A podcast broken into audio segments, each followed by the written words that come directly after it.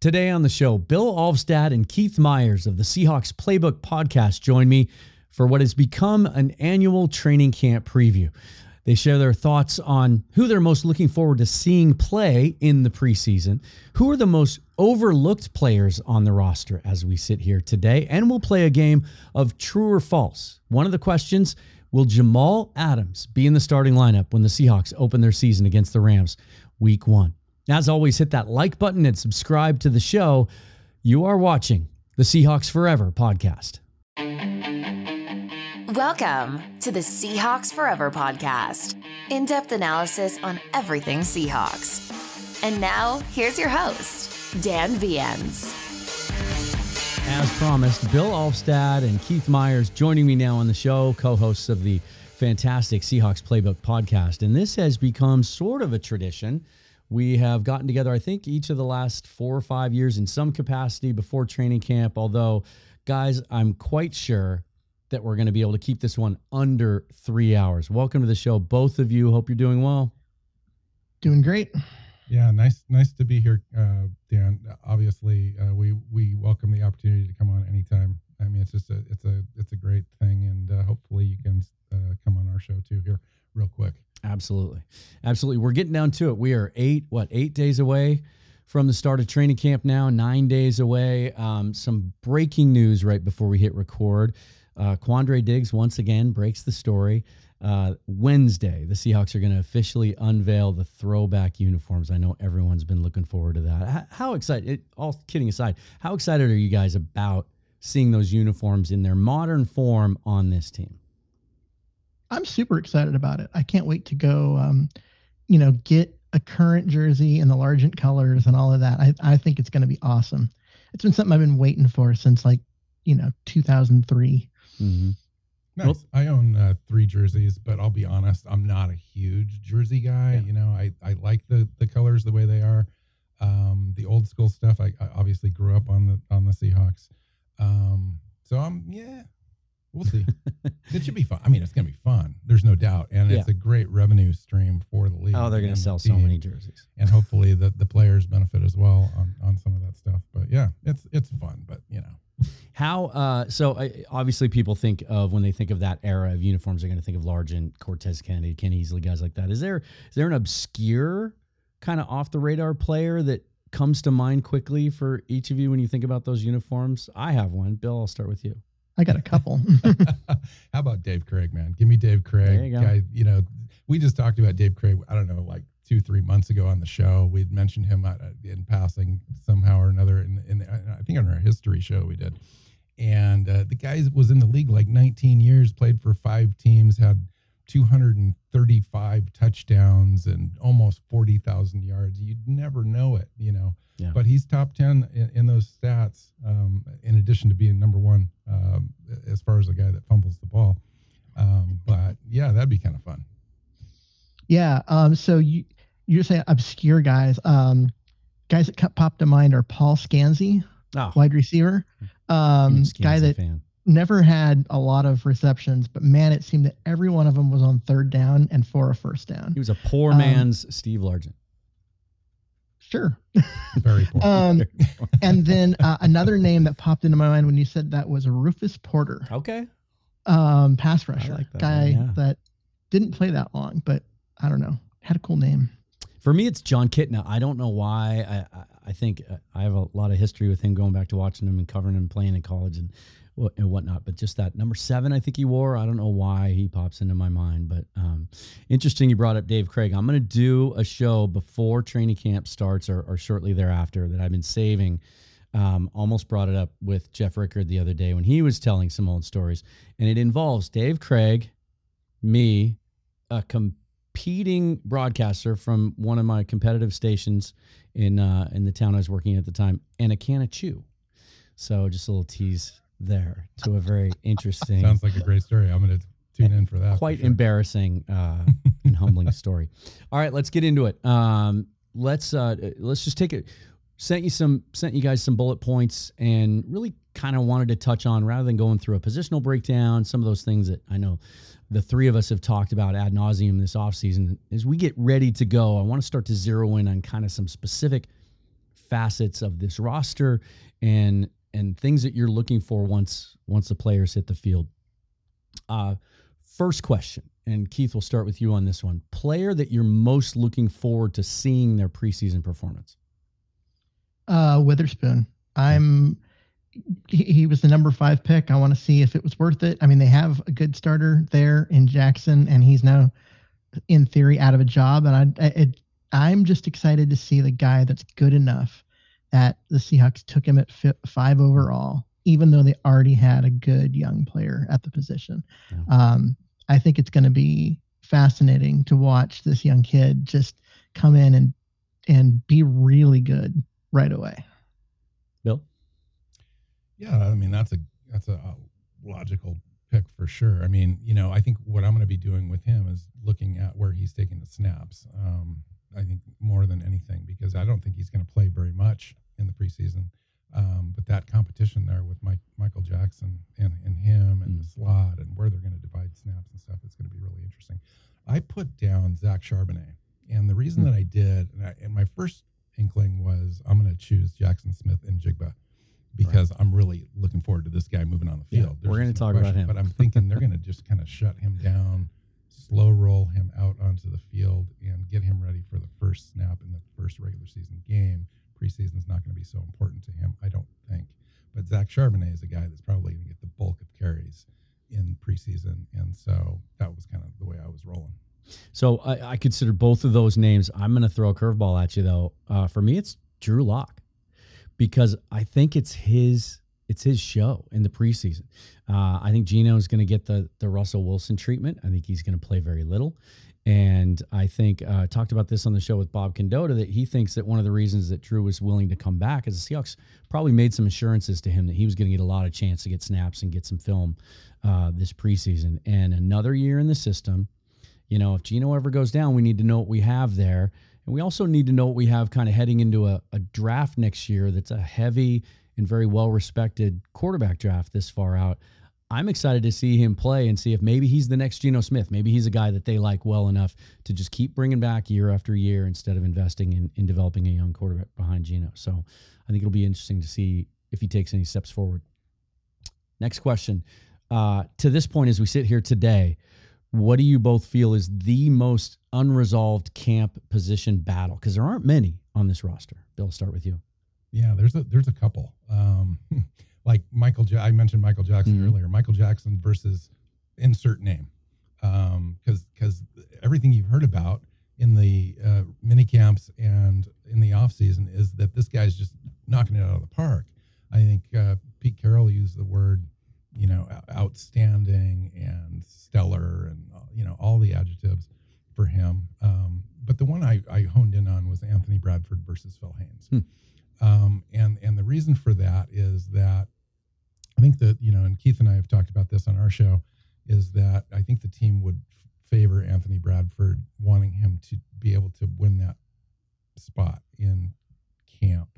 Um, and I, you know, and if Phil Haynes is healthy, all things being equal, that's going to be a battle um, because he's not going to want to give up that spot. This is Phil's opportunity to take the starting role into the uh, regular season, and you know, he's only he started a handful of games at this point in his career. Really, um, he split some time last year, uh, but he only had three starts. Um, but I, I, this this battle intrigues me a lot. You could there's a number of different little ones you know throughout the roster. Yeah, this is the big one, I think. Keith.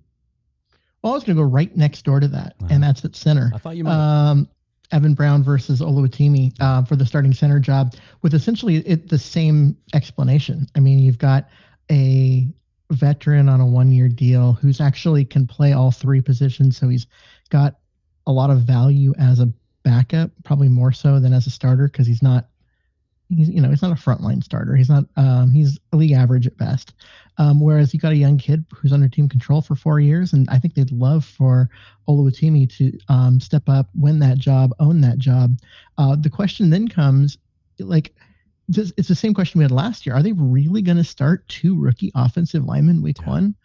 Last year it was both tackles. Now it's going to be center and right guard. Are they really going to do that two years in a row? Have four players that are in their first or second year?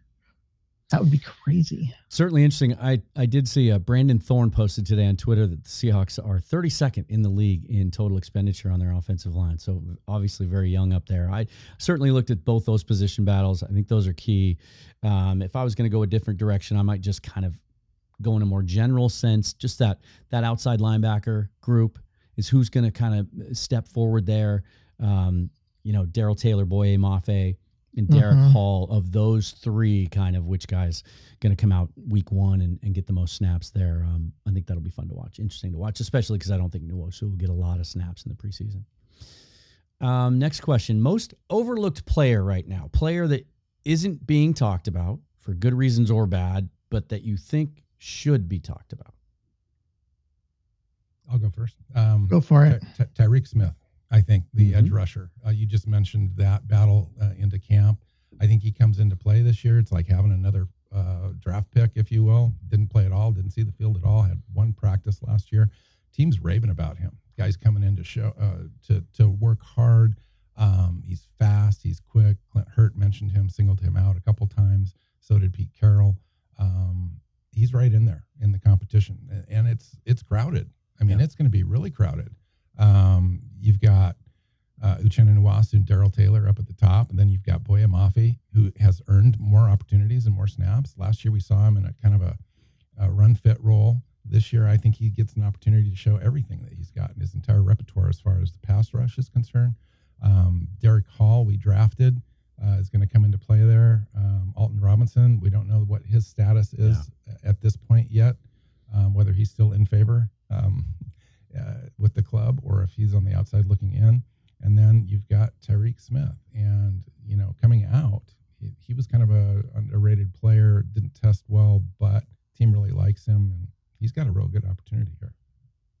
Yeah, it's interesting. Just today, I saw uh, an interview with Yannick Ngakoue, who, who, in any other year might have some appeal to the Seahawks, especially this late in the process. Probably comes at a pretty affordable price, and even he says he's stumped as to why he hasn't been hasn't been signed by anyone. He's he's had eight or more sacks in every year he's ever played, and he's 28 years old. But you look at the Seahawks roster, and I've had some fans ask me about Ngakoue.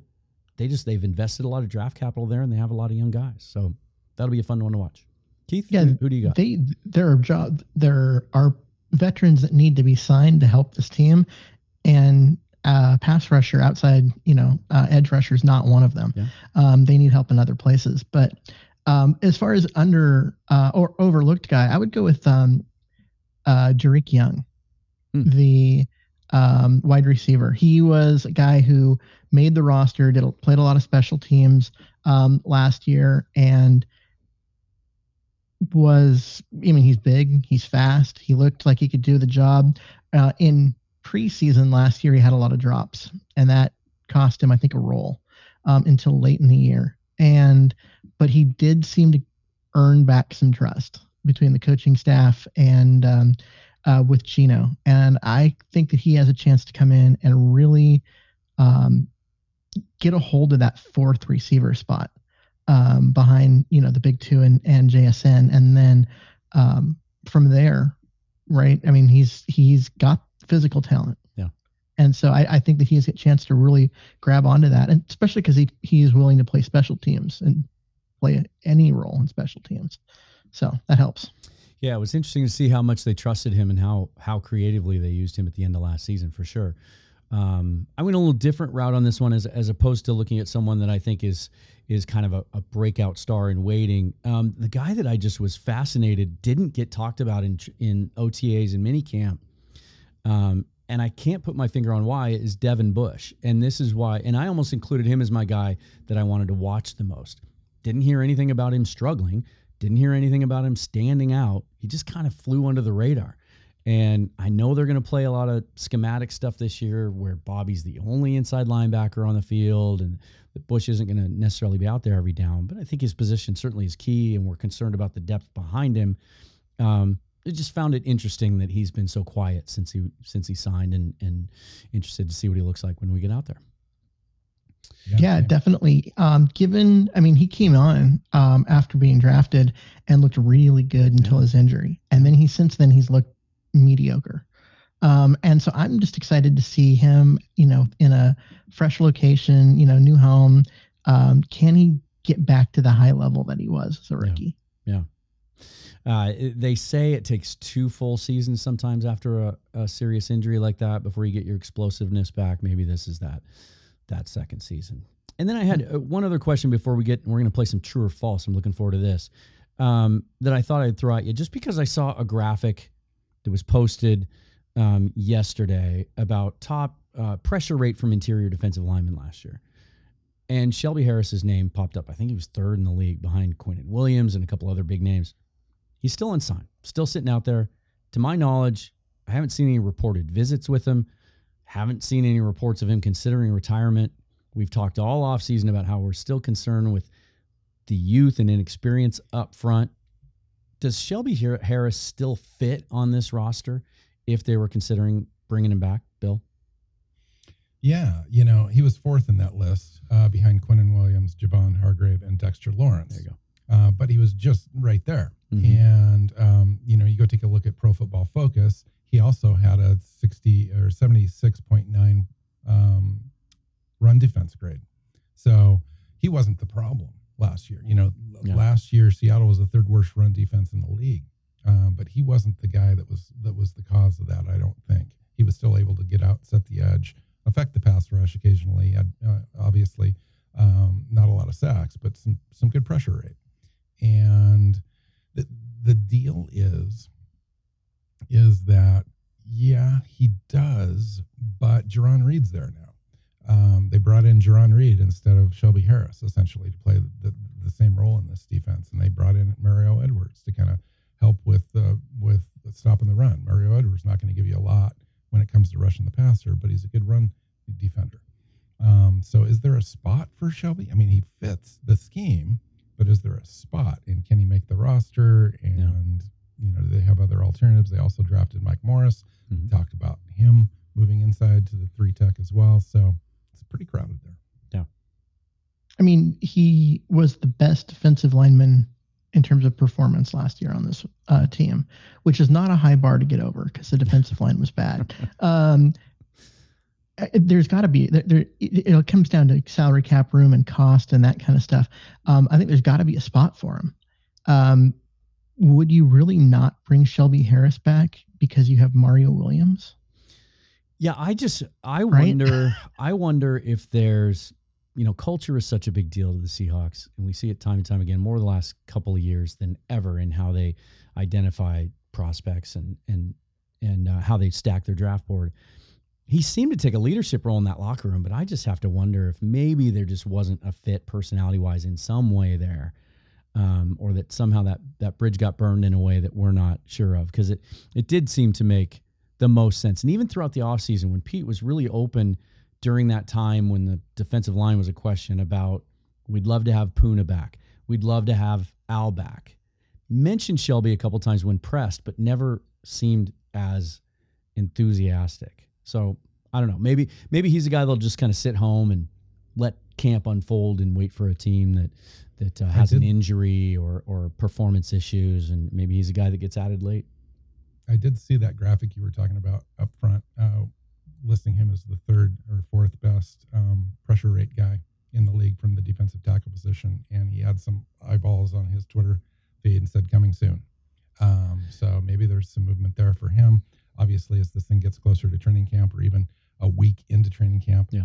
that's the time when a guy like Shelby Harris is going to want to come in and, and sign a deal so he doesn't have to spend the entire offseason yeah. uh, doing the grind and then um, comes in kind of a, a, spot almost guaranteed for him. All right, I thought it'd be fun was uh, just kind of thinking about a way we could sort of do a not a rapid fire, but but get through some issues um, and keep it under three hours. and if you're by for those of you not sure what we're uh, discussing, I think it was 2018 or 19. Uh, it still lives on my YouTube page somewhere if you scroll back far enough. Literally, we got together and talked for three hours in a training training camp preview. Unfortunately, there's some audio issues. It's a little bit hard to hear. Uh, but yeah, that was a good time over at Ozzy's. And Corbin, and, uh, Corbin Smith was on that. Lower and Queen yeah, we had a great time. Corbin joined us and reprise that thing at some point. I think we were actually pretty impressed with ourselves that we kept it to three hours, given all of us who were on the microphone that day. uh, we're going to do true or false, and we'll alternate, right? So we'll go Bill and then Keith, and then Keith and then Bill. and I just kind of these are in no particular order. I just kind of threw these in here. Just um, let's start with this one.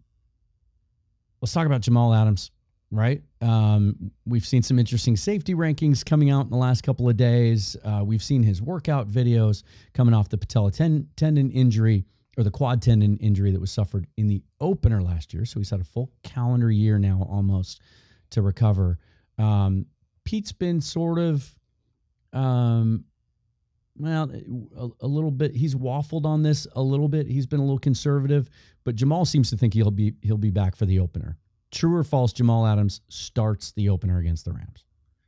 Wow, um, he's he's almost a candidate to to be the, a surprise cut you know, in, in camp. He's also uh, a candidate to be most improved uh, player, comeback player of the year.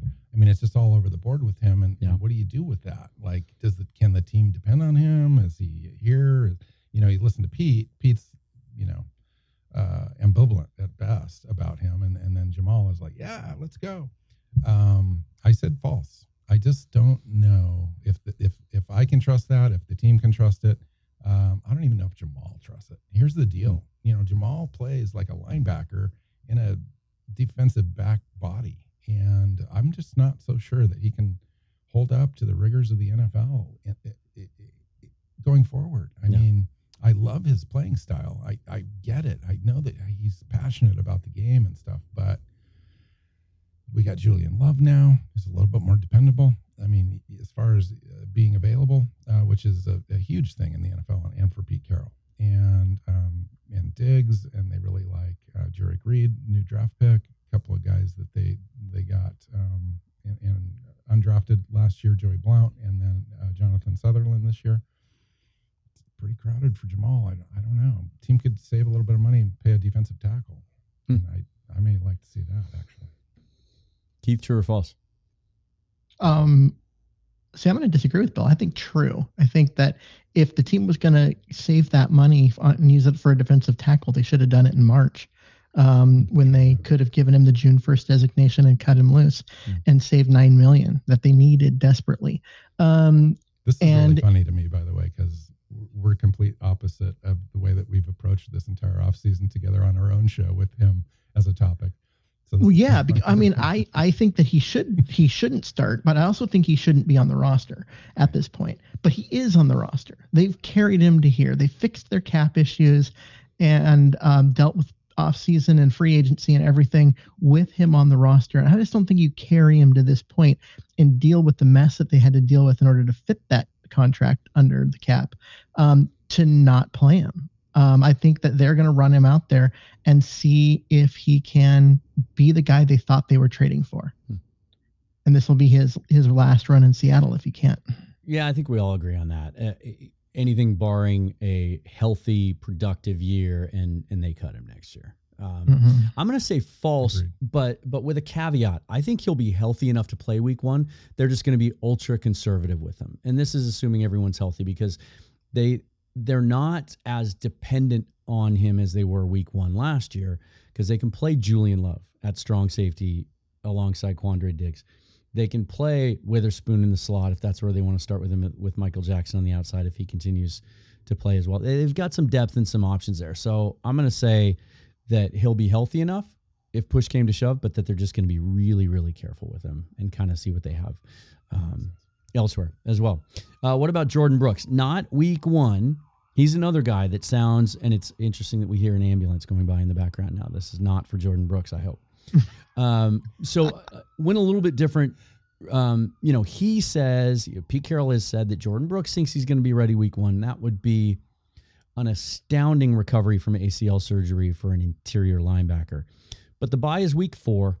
If he's on the pup list, uh, it's the first six weeks that you have to be out, correct? Mm-hmm. Um, so let's say what would that? I think I I told you guys week six. I guess technically that would be week seven. Um, do you think Jordyn Brooks, true or false? Keith, start with you. Jordyn Brooks is ready for week seven. Yes, I think that's true. Um, I think he's going to be one of those guys that people are going to be watching, and there's going to be you know a Jordyn Brooks watch during camp um, for him running and that kind of stuff. But at some point, we're going to know that he's not ready because he's not practicing. He's just working out. Um, but they'll get him healthy, they'll get him conditioned, and then they'll get him on the field. Mm-hmm. But it's going to take him a bit.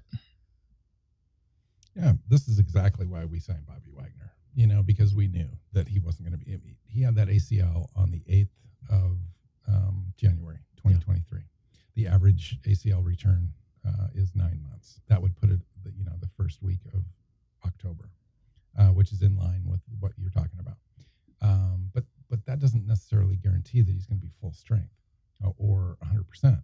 Um, and so there's no real rush to, to rush him out there if, if, if necessary. So I'm going to say false.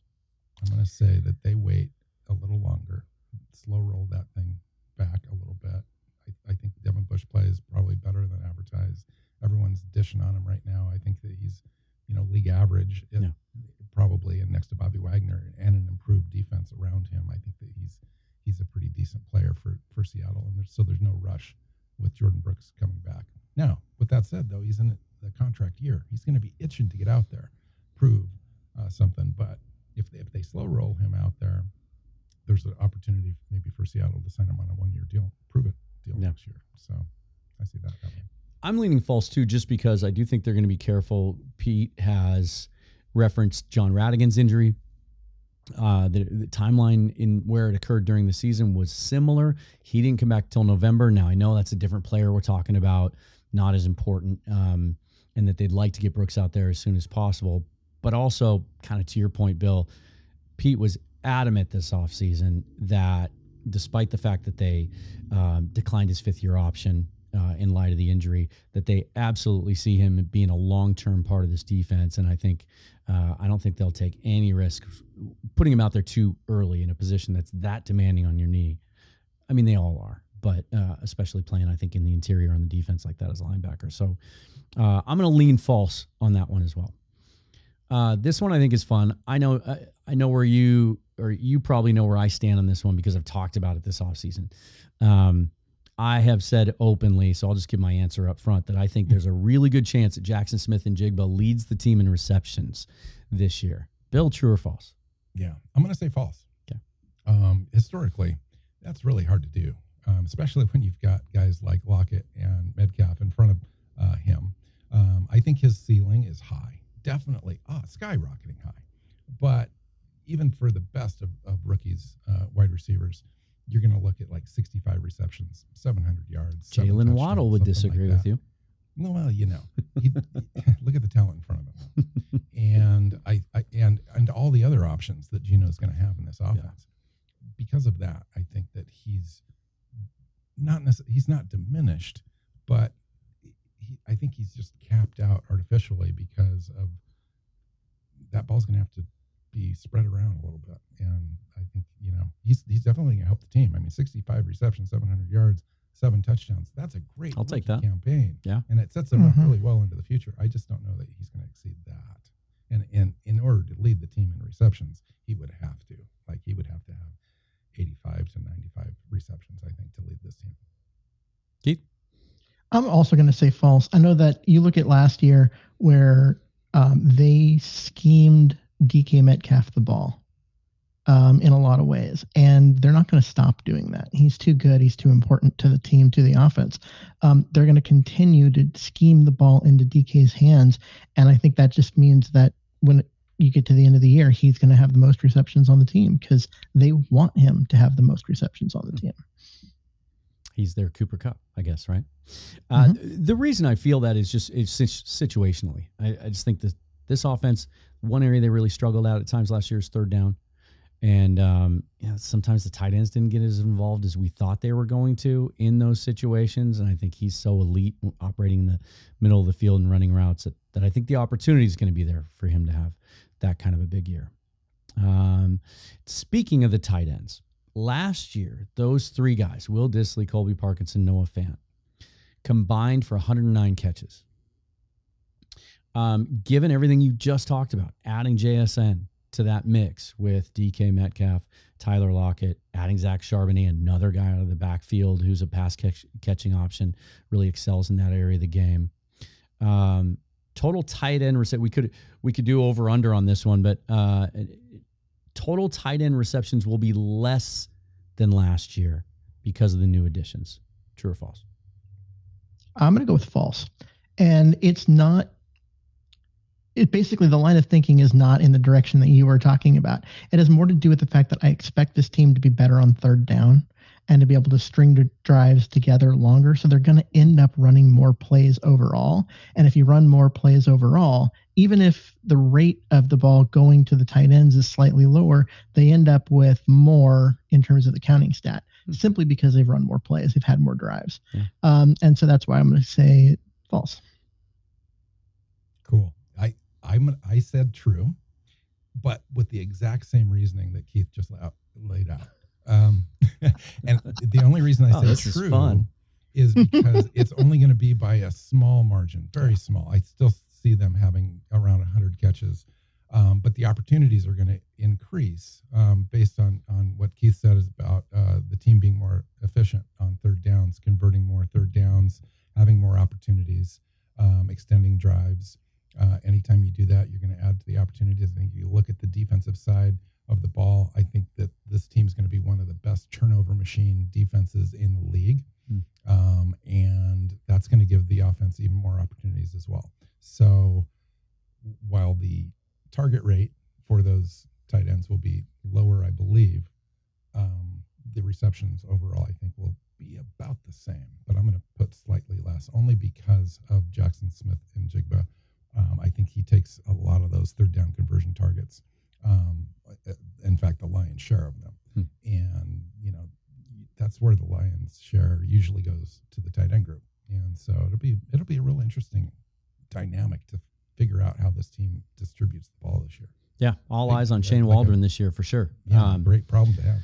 Absolutely. I, I went true, similar reasons that you both laid out. I think they're going to get the running backs more involved. You know, they, they went out and drafted Zach Charbonnet and Kenny Kenny McIntosh in this draft both guys, especially McIntosh, really, really smooth in the passing game. Um, more accomplished there uh, than Ken Walker, although we saw some some good things out of him. And and late in the year, it seemed like there were more opportunities for him too. I just think they're they're going to eat into that as much as maybe Jaxon Smith-Njigba, um, even given multiple more opportunities. I like your line of thinking there, Keith. Uh, next one, Dee Eskridge will catch at least 20 passes. And just for, for reference sake, he caught how 17. many? He caught 17 last year. Okay.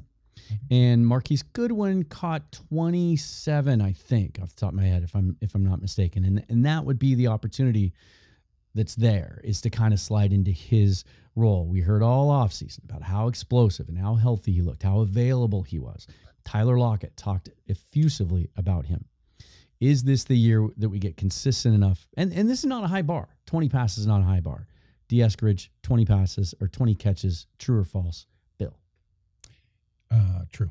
I think that he's got a unique skill set that's that's very divergent from Dareke Young, and that puts him in an opportunity to uh, be a kind of a chess piece for Shane Waldron in this offense. Um, and if healthy, again, asterisk, um, he's going to catch at least 20 passes because uh, I think the increased opportunities are there. They're going to use him as, as a nice little um, shifty thing out of the backfield, uh, get him open in space, and give him a chance to to use that skill set. We just haven't had an opportunity to see yet. Yeah. Um, so I put true. Keith. Um, 20 is an interesting number. Um, I'm going to say false. One because I don't trust him to stay healthy, um, and I know, so I expect him to miss a chunk of the season um, due to injuries. Um, the other part is I just look at how far down he is on the list of targets, mm. right? Um, you compared him to um, Marquise Goodwin, who was the third wide receiver on the team. Well, Eskridge is going to be the fourth wide receiver on this team. So he's going to be under that. And then you add in the tight ends and the running backs as well. I just think that that just keeps pushing Eskridge down. The other part is he's probably going to end up being, if he's healthy, um, the primary punt returner. And they're that's going to be like kind of his focus. He's going to be out there for that. He'll get a, snap here or there on offense, but I don't expect him to play um, with the offense that much. I'm going to say false too. Just I just don't trust him yet. You know, I'm, I'm very much in a in a show me state with him, and you know, off season's great Uh, we hear it all the time about players, and uh, we got to see it once once the bullets start to fly. So I'm going to lean false on that one. Uh, next one, the starting nose tackle, week one, is not currently on the roster. Keith, you're up first. False. Starting nose tackle is on the roster. It's Cameron Young. What is not on the roster is the other nose tackle that they'll carry because you always ha- you need two, right? You got to have a backup because nobody plays 100% of the snaps. Um, they don't have another nose tackle on the roster, so I think Cameron Young does end up starting week one, but they still have to add another body at that mm-hmm. position. Okay. I I said true in that Cameron Young is a rookie, hasn't taken a snap in the NFL. They're just not going to hand him the, the, the nose tackle spot. I I honestly believe the final play hasn't been um, made to to add a uh, starting caliber nose tackle to this roster. Now I agree with Keith that it's going to be a rotation there. Um, you've got free agents out there like Akiem Hicks, uh, Chris Wormley, uh, Ndamukong and Suh, Dawuane Smoot's out there. A potential trade target. I just kind of want to throw out there. Maybe you guys will shoot me down, or you might agree. Uh, defensive tackle Grover Stewart uh, out of Indianapolis, hmm. age 30 years old. He's 6'4, 315 pounds, 2017 fourth rounder. Last year of his three year deal, paying him close to $2.5 million. But they're also paying DeForest Buckner 21 million. Um, they may want to get some value out of him. He has a dead cap hit of 1.25 million. So not a lot of that 10 million is guaranteed. There's an opportunity there to kind of finagle that contract if he was to come over. And a guy like that would really um, serve this team well. A guy that's like very traditional as far as a defensive tackle, a run stopper. He did have four sacks last year, but those are um, inconsequential as far as his game. Those were just kind of cleanup sacks. He's a, definitely a run stuffer type of guy, and I think it, the team could use a guy like that. And I don't think you'd have to give up too much to get him. And I know we might talking semantics here because you, you both touched on the the rotation and and Pete's been open about how how simplistic that position is in their scheme and they can plug in someone at the last minute. I'm going to say true on this one because I do think I was concerned in Pete's last press conference where he spoke to the media after the last mandatory mini camp where he said some nice things about Cameron Young, but they he seemed guarded and and I I think they're they might end up being hesitant to just put too much on his plate. They like him. There's no question. They targeted him in this draft. There's a lot to like there, and they have a history of going out and getting guys late. Tony McDaniel, they signed one year right before the first game. One of the times they brought Al Woods back was right before the opener when he had been on another roster. Um, I can see somebody, especially this year with the, the cut directly from 90 to 53, someone being available that's a little more experienced that they can plug in there right away and just take some of the load off Young and some of the pressure as a rookie. Certainly, he's going to play. He's going to be in that rotation, but I, I just have a hunch that that's a position that they're going to address. I think there's a reasonably good chance that Al Woods is the guy they bring back because I don't know if he's going to make the roster. He's not a lock to make that on. roster. And um, fine, though, you know, he has to beat out Quinton Jefferson. They're both on um, that Jets roster but they do different things. I, I just have um, I just I don't I don't know if he's going to make that roster, and if he does become available again, Seattle will swoop in and, and bring him back because they love him. Yeah, he's not going to start for the Jets, and they're paying him, you know, solid veteran money. It's uh, that is that is something to consider. Yeah, there's he's not a lock to make that 53 man roster in New York for certain, uh, and I think the Seahawks know that. I think it was one of the reasons they felt comfortable letting him test the market too. Uh, okay, next one. Someone other than Tariq Woolen will lead the team in interceptions. True or false? Can't remember where we left off. Who's next? I'll go. Um, true. I think. I think that, and, and I only said this is, is so we can have a little fun here because it's obviously gonna, you know, Woolen, but there is a scenario where his opportunities to pick off um, passes is diminished this year mm. just because guys avoid him. He's a, he's proven himself to be a lockdown guy. Last year was no fluke.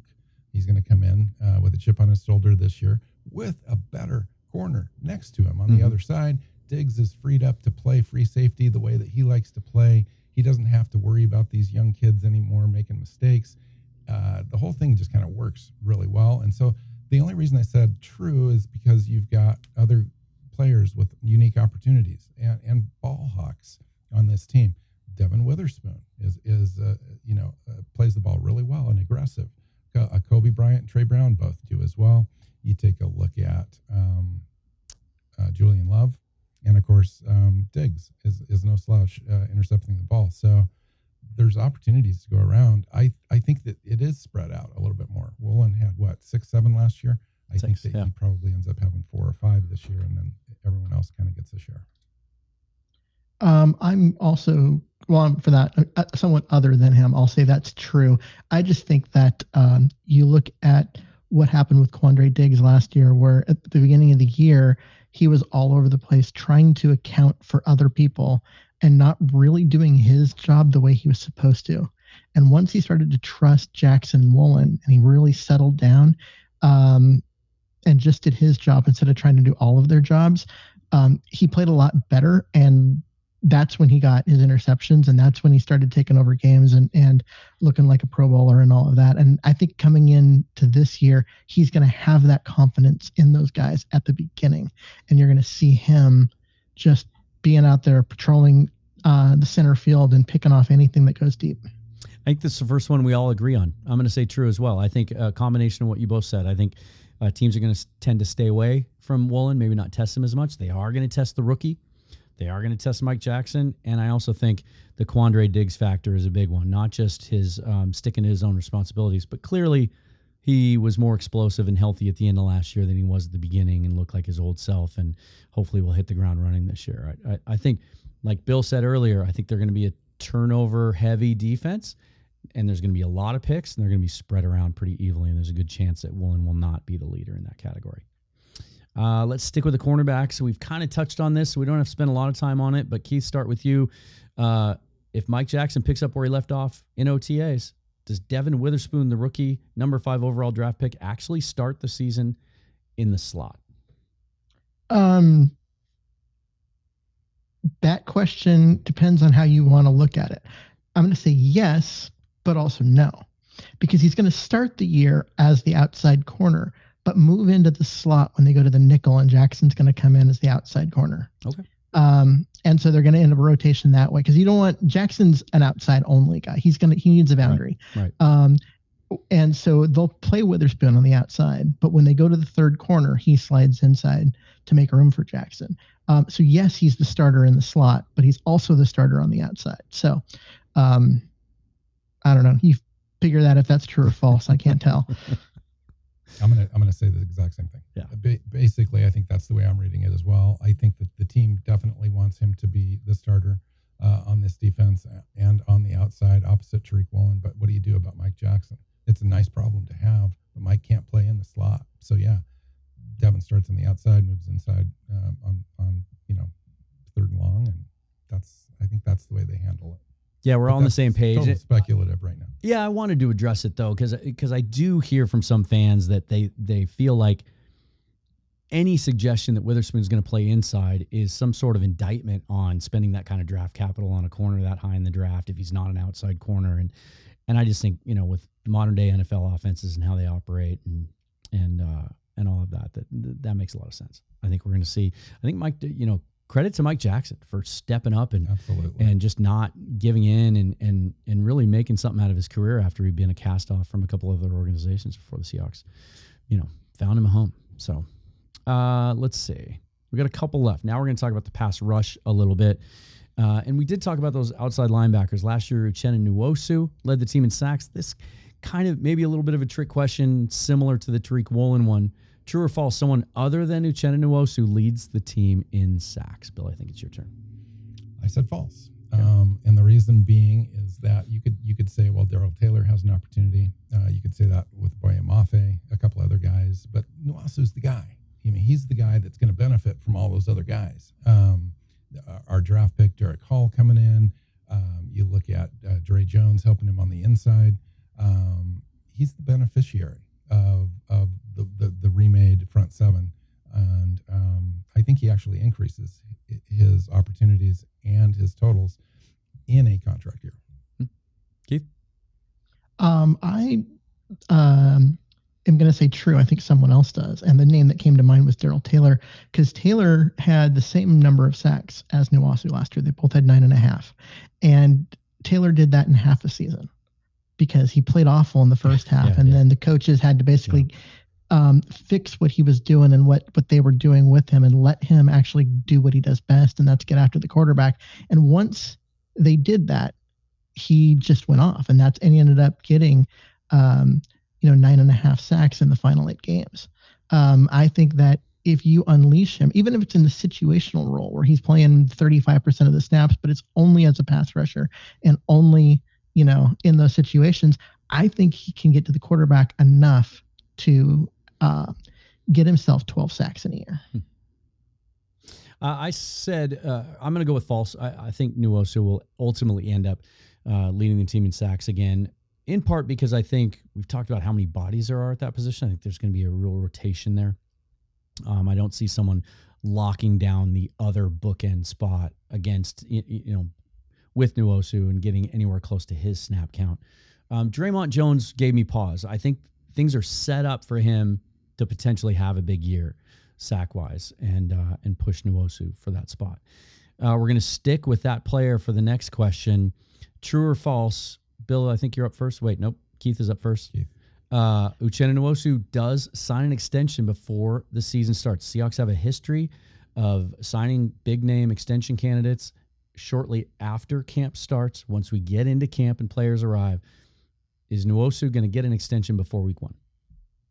I'm going to say false. I think that um, given the number of bodies that they have at the position, um, they will they will let this play out because if Nwosu has a big year, then he's going to go get paid somewhere and they'll be happy for him. If he has a, you know, okay year, well, then why are they paying him? Why wouldn't they just let Hall have those snaps um, a year from now? And so I, I think the answer is going to be no. They're not going to resign him. Not not now. Like maybe right. after the year is over, okay. but not right away. Bill, I think I would have agreed with Keith um, prior to the draft, and then we drafted Hall you know, with the second pick overall, which essentially is Nwosu's rotation guy. And I think that that diminishes the need to address this before the season starts. And I think they, they do let this play out a little bit. It might happen. Um, it, it, you know, I don't think there'd be any complaints, probably not from the three of us. He's a great player. He's uh, the type of player that they'd like to have. He's a leader. Um, he's a good locker room guy and shows you know everything by example. So with all that, yeah, sign him, give him a three-year extension, uh, lower the cap at this year, gives you a little bit more flexibility. Maybe make an in-season trade if if it, it comes to that, if they need to address a certain situation. But I just don't see it. Yeah, this this one's really changed over the last few months, right? Like I I, I would have been true and really really pounding the table for this a few months ago for the reasons that you mentioned getting that cap relief this year signing a, a, you know maybe the best free agent that they've brought in in their entire tenure here up until this point uh, we haven't seen what Dre'Mont Jones is going to do how he's going to fit in but look at the history we've seen them not want to pay top of the market pass rusher salary for Jadeveon Clowney for Frank Clark end up trading him to the Chiefs um, I, I don't see them wanting to do that again if he has a huge year. So I think, as Keith said, I think they'll let it play out. And uh, nobody in the league, or not many people in the league, are better at John Schneider than really accurately assessing value and knowing if they can let a guy go out on the market or not. You always have the franchise tag you can use if you need to.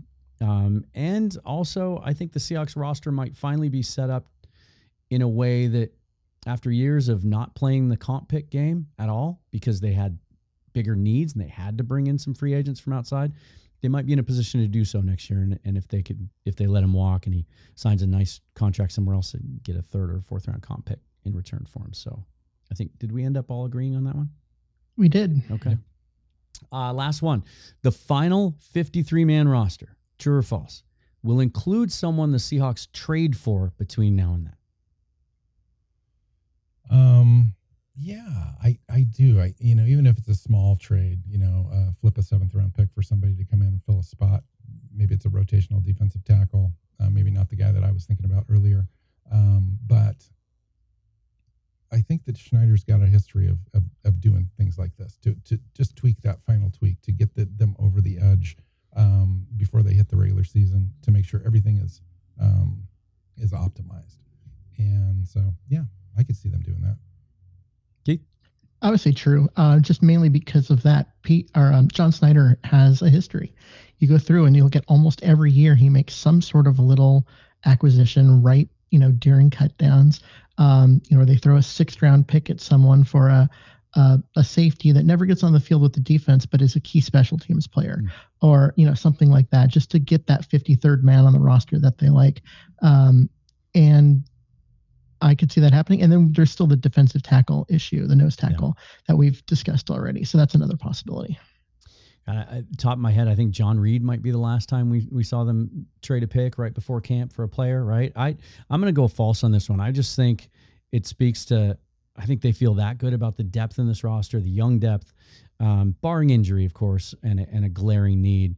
And and I think we've seen a shift in the last four or five years from John Schneider and Pete Carroll they used to they used to love using their draft picks as as uh, currency, uh, not always to great effect. I think they they they view them as gold now, and they've really locked into something in their draft process. And it would take something pretty massive. And and they're I think they're also trying to to manage their salary cap in such a way that they're being responsible, not just this year, but two three years down the road. So I'm going to say false. I think I think our final 53 man roster uh, will be made up of players currently on the 90 or cap or not cap cuts, but roster cuts on that big cut down.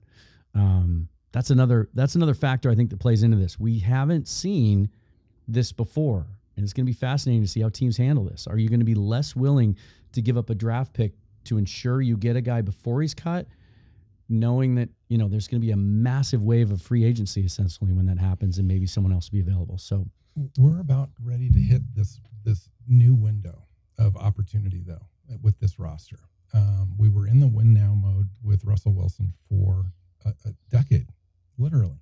And so you did see moves like that, aggressive moves, moves that gave up future opportunity, future draft capital for win now opportunities. And we're getting close to that. And so if there is an opportunity that John Schneider identifies that he can help this roster now because he realizes that we're going to get past the first round in the playoffs if we do it, um, and, and they just need that nudge I think they would do it. You know what I could see is I, I keep thinking about how open Schneider was this year uh, after the first round of the draft, and particularly in the press conference after the third round, where he talked over and over. He talked about how they got sniped a couple of times. They had upsets. They had guys in the draft that they liked that they thought were going to fall to him and didn't and and even on day three there were some of those guys too and he referenced it over and over again. I thought that was interesting. If one of those guys is in jeopardy of not making his roster ends up not having a good camp and is on a bubble maybe they would see that as an opportunity to go get a guy and add to that draft class in a sense but um, but i'm going to stick with my earlier answer. Guys we did it. Uh, we came in two hours and seven minutes less than our longest training camp preview Uh, always appreciate you guys being on the show. Take a second and let the let the listeners know uh, what you got coming up between now and the start of training camp on your show, the Seahawks Playbook podcast. Well, I think we're going to do some some uh, looks at training camp uh, and and take a look at camp battles coming up. I think that's going to be one of our our shows both on offense and defense. Um, there's there's a lot to like about this training camp, a lot to be excited about, and I think fans should be excited. Uh, it's an opportunity for the, some of those young players to earn uh, opportunities, earn snaps, make the roster, all that kind of stuff. So there is some some key things there. I, I agree with Keith earlier when we talked about the interior offensive lineman, you know, being uh, fascinating. Do they start two again this year? I mean, that would be knocking it out of the park for John Schneider a couple years in a row, and that's how you build championships. And so, if that happened, I would just be thrilled, really. Yeah. Keith, final thought. Um, yeah, so you're looking at um, you're asking about what we're doing. Um, we post three shows a week, and you can find us everywhere. So um, we're always out there. If something happens, we're talking about it. If something doesn't happen, we're probably talking about it too. Um, so yeah, give us a listen. If you if you like Dan, you'll probably like us. it is the Seahawks Playbook Podcast. It is available on all of the audio podcasts wherever you get your podcasts and on their YouTube channel. I will put all of their information in the description below on the YouTube channel, how you can follow them on Twitter, and a link to their show as well. As always, thank you, Bill and Keith, for joining me. And uh, we're going to talk some training camp here soon. Thanks for watching the show. I am Dan um, at Seahawks Forever on Twitter. And please, as always, hit that little subscribe button down at the bottom of the page. Best way to support and follow the channel. Until next time, go Hawks.